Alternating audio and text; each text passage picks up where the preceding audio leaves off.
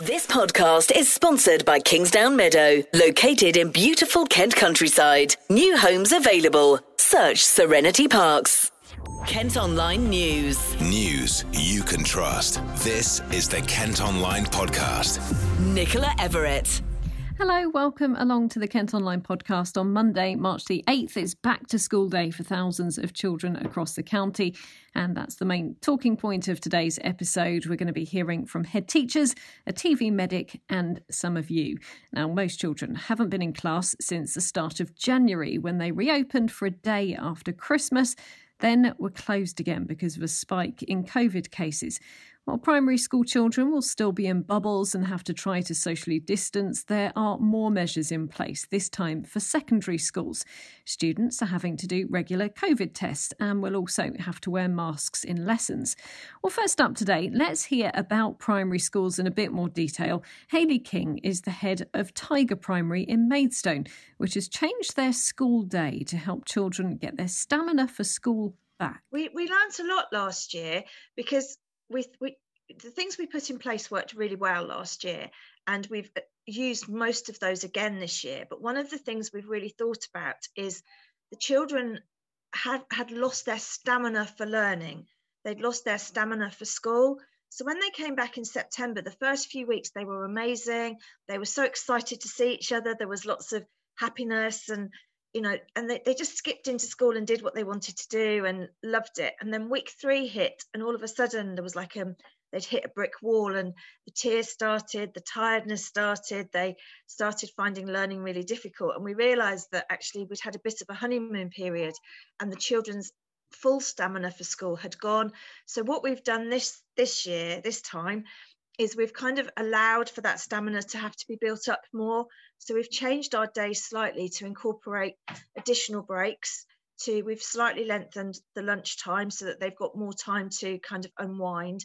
We've even thought about things like asking parents to send additional snacks in with them because we all know when you're working at home, the fridge is not too far away, but when you're back in, in work and certainly school, the children are perhaps going to feel hungrier.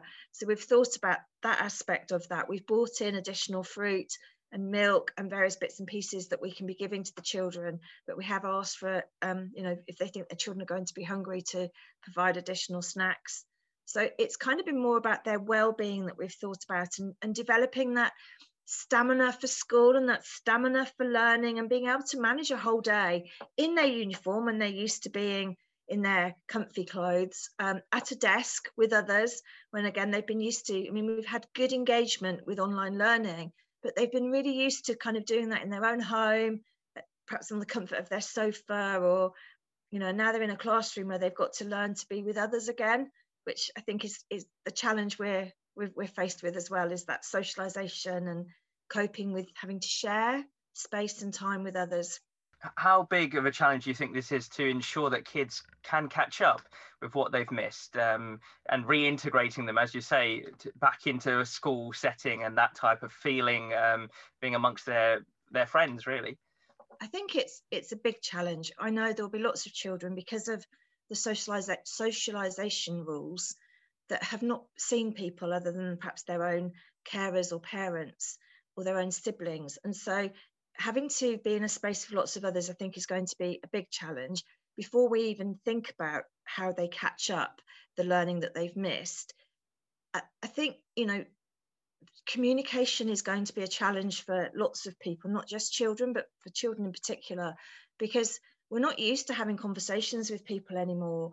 We're used to doing everything on a occasionally on a video link, but via a phone, or perhaps just only talking with the people in our own household. And those communication skills are going to be really important for children. So you know a language rich curriculum is essential. That they need to be exposed to language. They need to be exposed to those opportunities to talk to communicate to you know reacquaint themselves with those verbal skills and communication skills we've also been along to st paul's primary in swanley the head teacher there is charlotte souls staff have to um, do their lateral flow test on a Sunday and on a Wednesday. So we've got some sort of security to know that staff on site are um, negative. Children arriving at school, they are sanitised and they have to line up with their social distancing on our markers. Um, and if we notice any symptoms that might arise within school, then they're isolated into a room and their parents are called. So we're still trying to keep the hand washing and the sanitising throughout the day.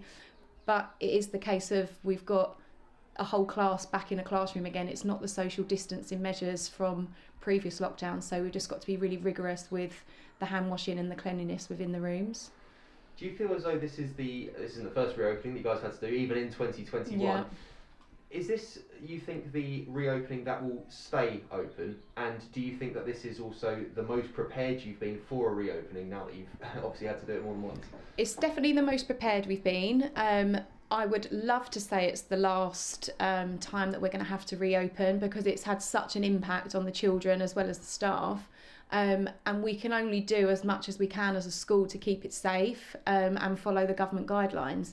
But if there's a rise with children mixing again, then that's something that unfortunately schools can't change. We we're limited to the space that we have. We're limited to the classroom space. We can't distance the children more than two meters because there's not the space around the school site. So we just really need to make sure that we are on top of our hygiene and making sure that children are aware that they can distance as much as possible within the classrooms. That's where we also caught up with parents to see how they were finding the school drop off. It's got to the stage now where we know it's, it's for the benefit of the children getting back uh, and the sanity of the adults as well. Um, you know, relieved, but also you know, no concern. Um, you know, I'm just you know happy that my, my, youngest can actually get back and see her friends. Yep, I think it's a really good thing that they've gone back to school because obviously from such a long time ago, you know, they've been lo- losing motivation, and it's really good. They need to get back into the classroom to see their friends. You know, the mental health aspect, um, particularly. Um, yeah, it's really good, and they've got four weeks of good learning before the Easter holidays, and then they've got a nice you know block of more learning in in the summer term. I'm just personally just relieved. Uh, I feel like uh, the kids. Well, we feel like the kids have been stuck at home for so long and.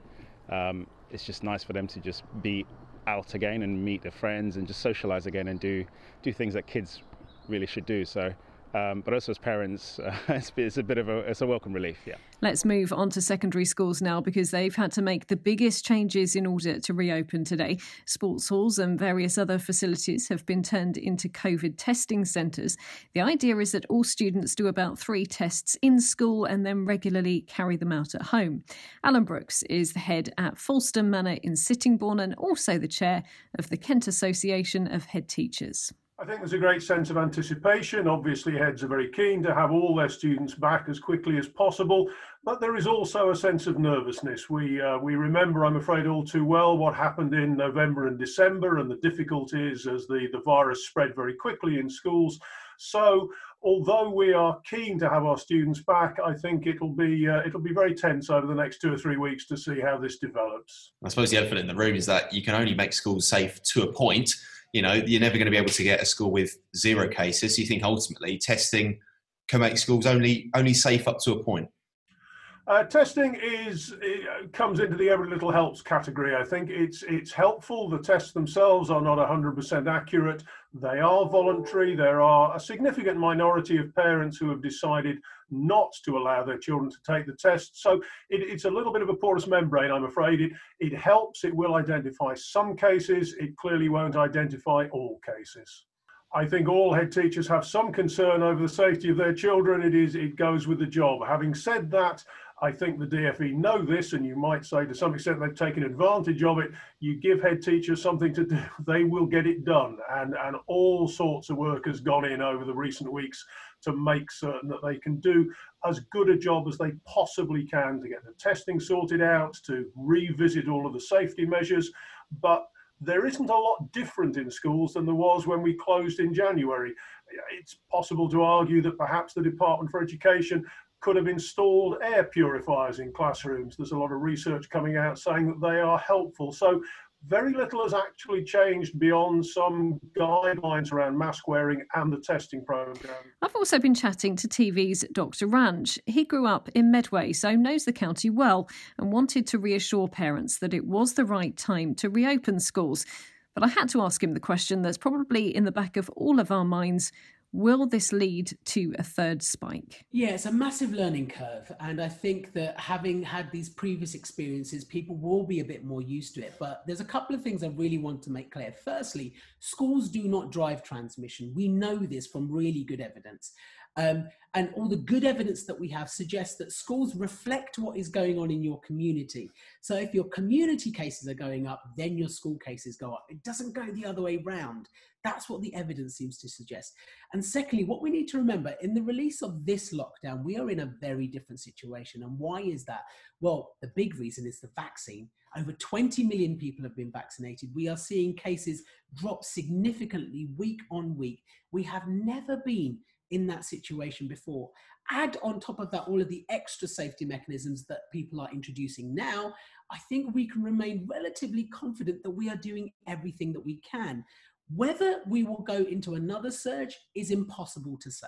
Whether we will go into another lockdown is impossible to say, but everybody is hoping and trying not to. It seems we're at a really crucial stage now of, of trying to move out of the restrictions that we've had how confident are you that there is a chink of light at the end of the tunnel and we're we're doing things the right way to get back to some kind of normality hopefully in the summer? Yeah this is really hard to say and i know that the last year has been incredibly difficult for everyone um, some more than others and everybody wants a bit of hope and if i'm able to give any hope is that i've never felt so confident than I am now because of things like vaccination, because of things like increased testing, and because of the fact that we know so much more and we are changing our behavior just as a matter of course.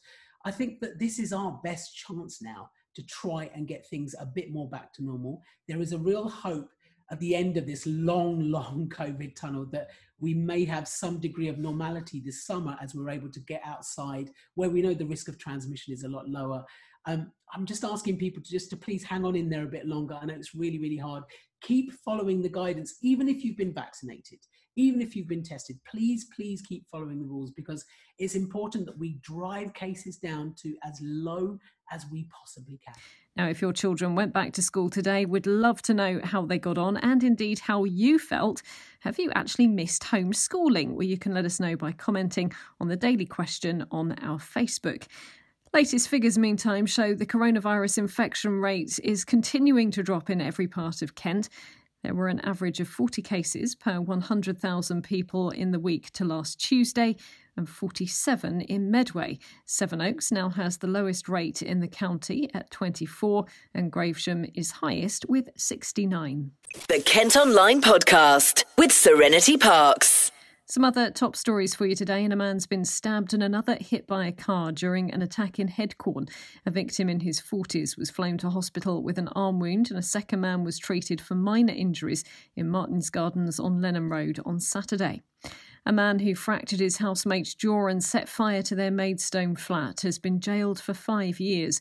Raymond Wood was already on a suspended prison sentence when he assaulted the man at the property in Square Hill Road in June 2018.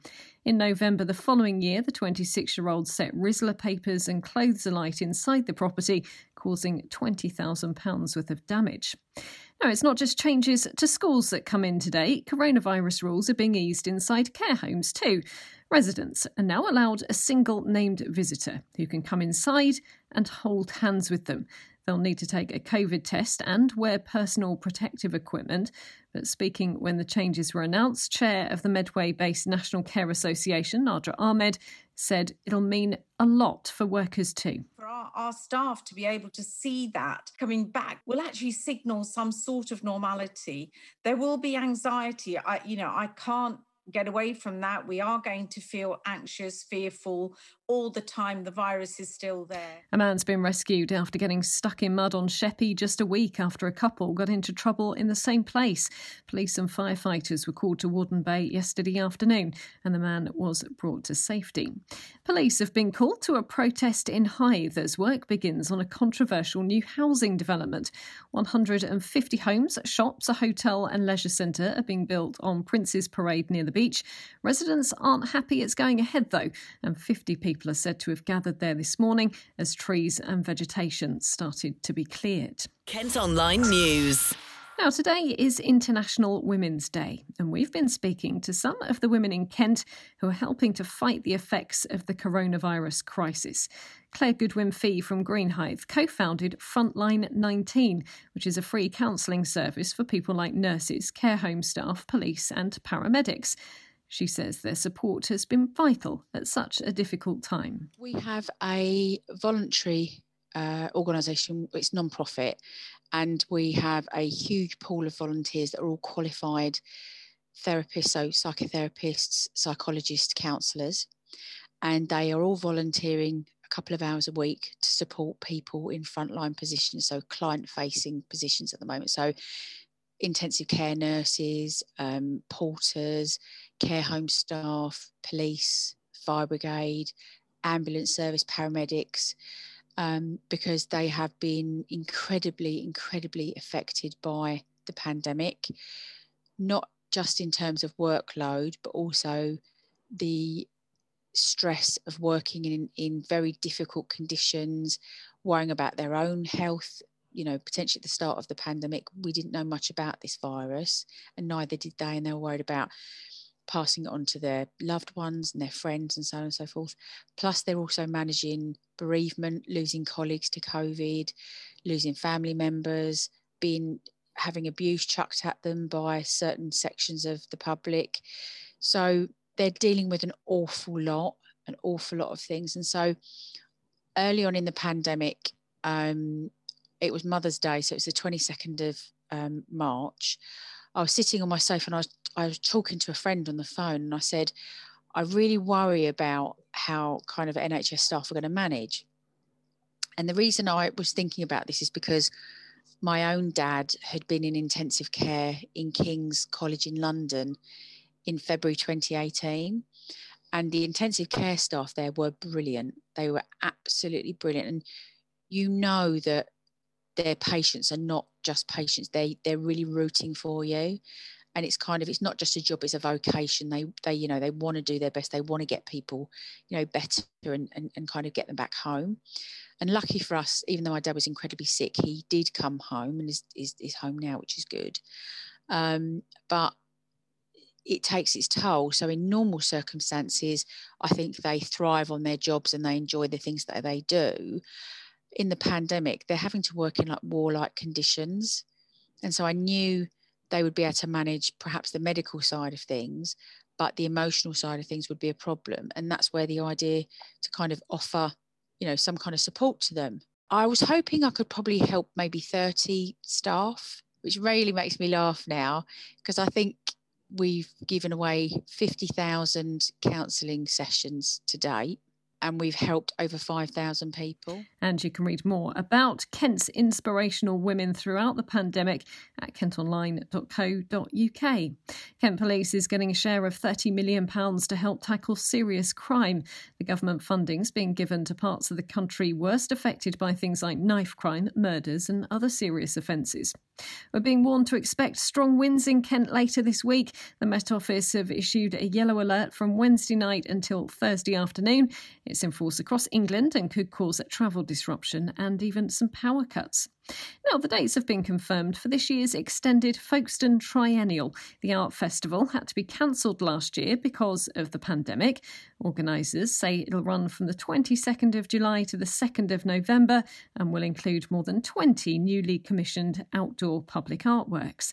And a mystery man from Rochester has won £2.8 million on the Euro Millions. After choosing to stay anonymous, Mr. W says he plans to buy a new home and treat his family with the money. Kent Online Sport football, and it was a very good result for Gillingham at the weekend. They beat promotion chasing Ipswich Town 3 1 at Priestfield to move up to 11th in League One. Before the match, the players had revealed how they were looking for consistency and wanted back to back wins, which is exactly what they got after a midweek victory over MK Dons. We caught up with assistant manager Paul Raynor after the game on Saturday. We didn't allow Ipswich to impose their game on us. You know, if, they can impose their game on, on anybody in League One, you know, they're a real handful. The last three or four results that, they've had before Paul Cook came in have been absolutely as good as anybody in the division. So, uh, you know, we were, we were wary of that, but, uh, you know, it was about us today. It was about the qualities that we, we produced. the, the three finishes, you're quite right to say, were, were absolutely magnificent. Delighted for Jack Tucker. You know, he, he should have got a, a league goal before now, but but you know what a what a great finish. But Jack is young. You, you work a lot with him, don't you? And he's had a, a few sort of blips this season, but he's really coming into form now. Yeah, he's, he's beginning to he's beginning to show the short the form that he showed last season. You know, there was a lot of interest, a lot of uh, people, you know, saying what a good young player he was. And it was difficult for him. He's had a lot of partners. We couldn't get that consistency into his game, but into the back fours game as well. So, uh, so as I say, he's um, he's responded to putting Robbie Cundy in there, who's who's no nonsense. You know, uh, we, we, what we like about Robbie Cundy is he's no nonsense. He heads it, he kicks it. You know, he, he enjoys the physical battle, and, and, and Jack Tucker seems to have responded to that. We also chatted to defender Jack Tucker, who got one of the goals at the weekend, his first ever in the league yeah, it's a, it's a great feeling, I must say. Um, I've been waiting, and I'm wait, I've been waiting for that for a long time. My first league goal, obviously, I got the one at, against Spurs here in the uh, cup, but no, it's definitely more special to get a league goal. Um, and it was one of them. that just just sort of popped to me, and I didn't really have time to think about it. Other, you just want to hit the target, hit it low and hard, and then obviously the ball done the rest. So that was yeah, that was very pleasing. Well, they haven't got too long to enjoy the result as they're back in action tomorrow night. They travel to Fleetwood Town. That's all for today. Thanks ever so much for downloading and listening. Don't forget, you can subscribe to the IM News app. That will give you access to all KM Group newspapers.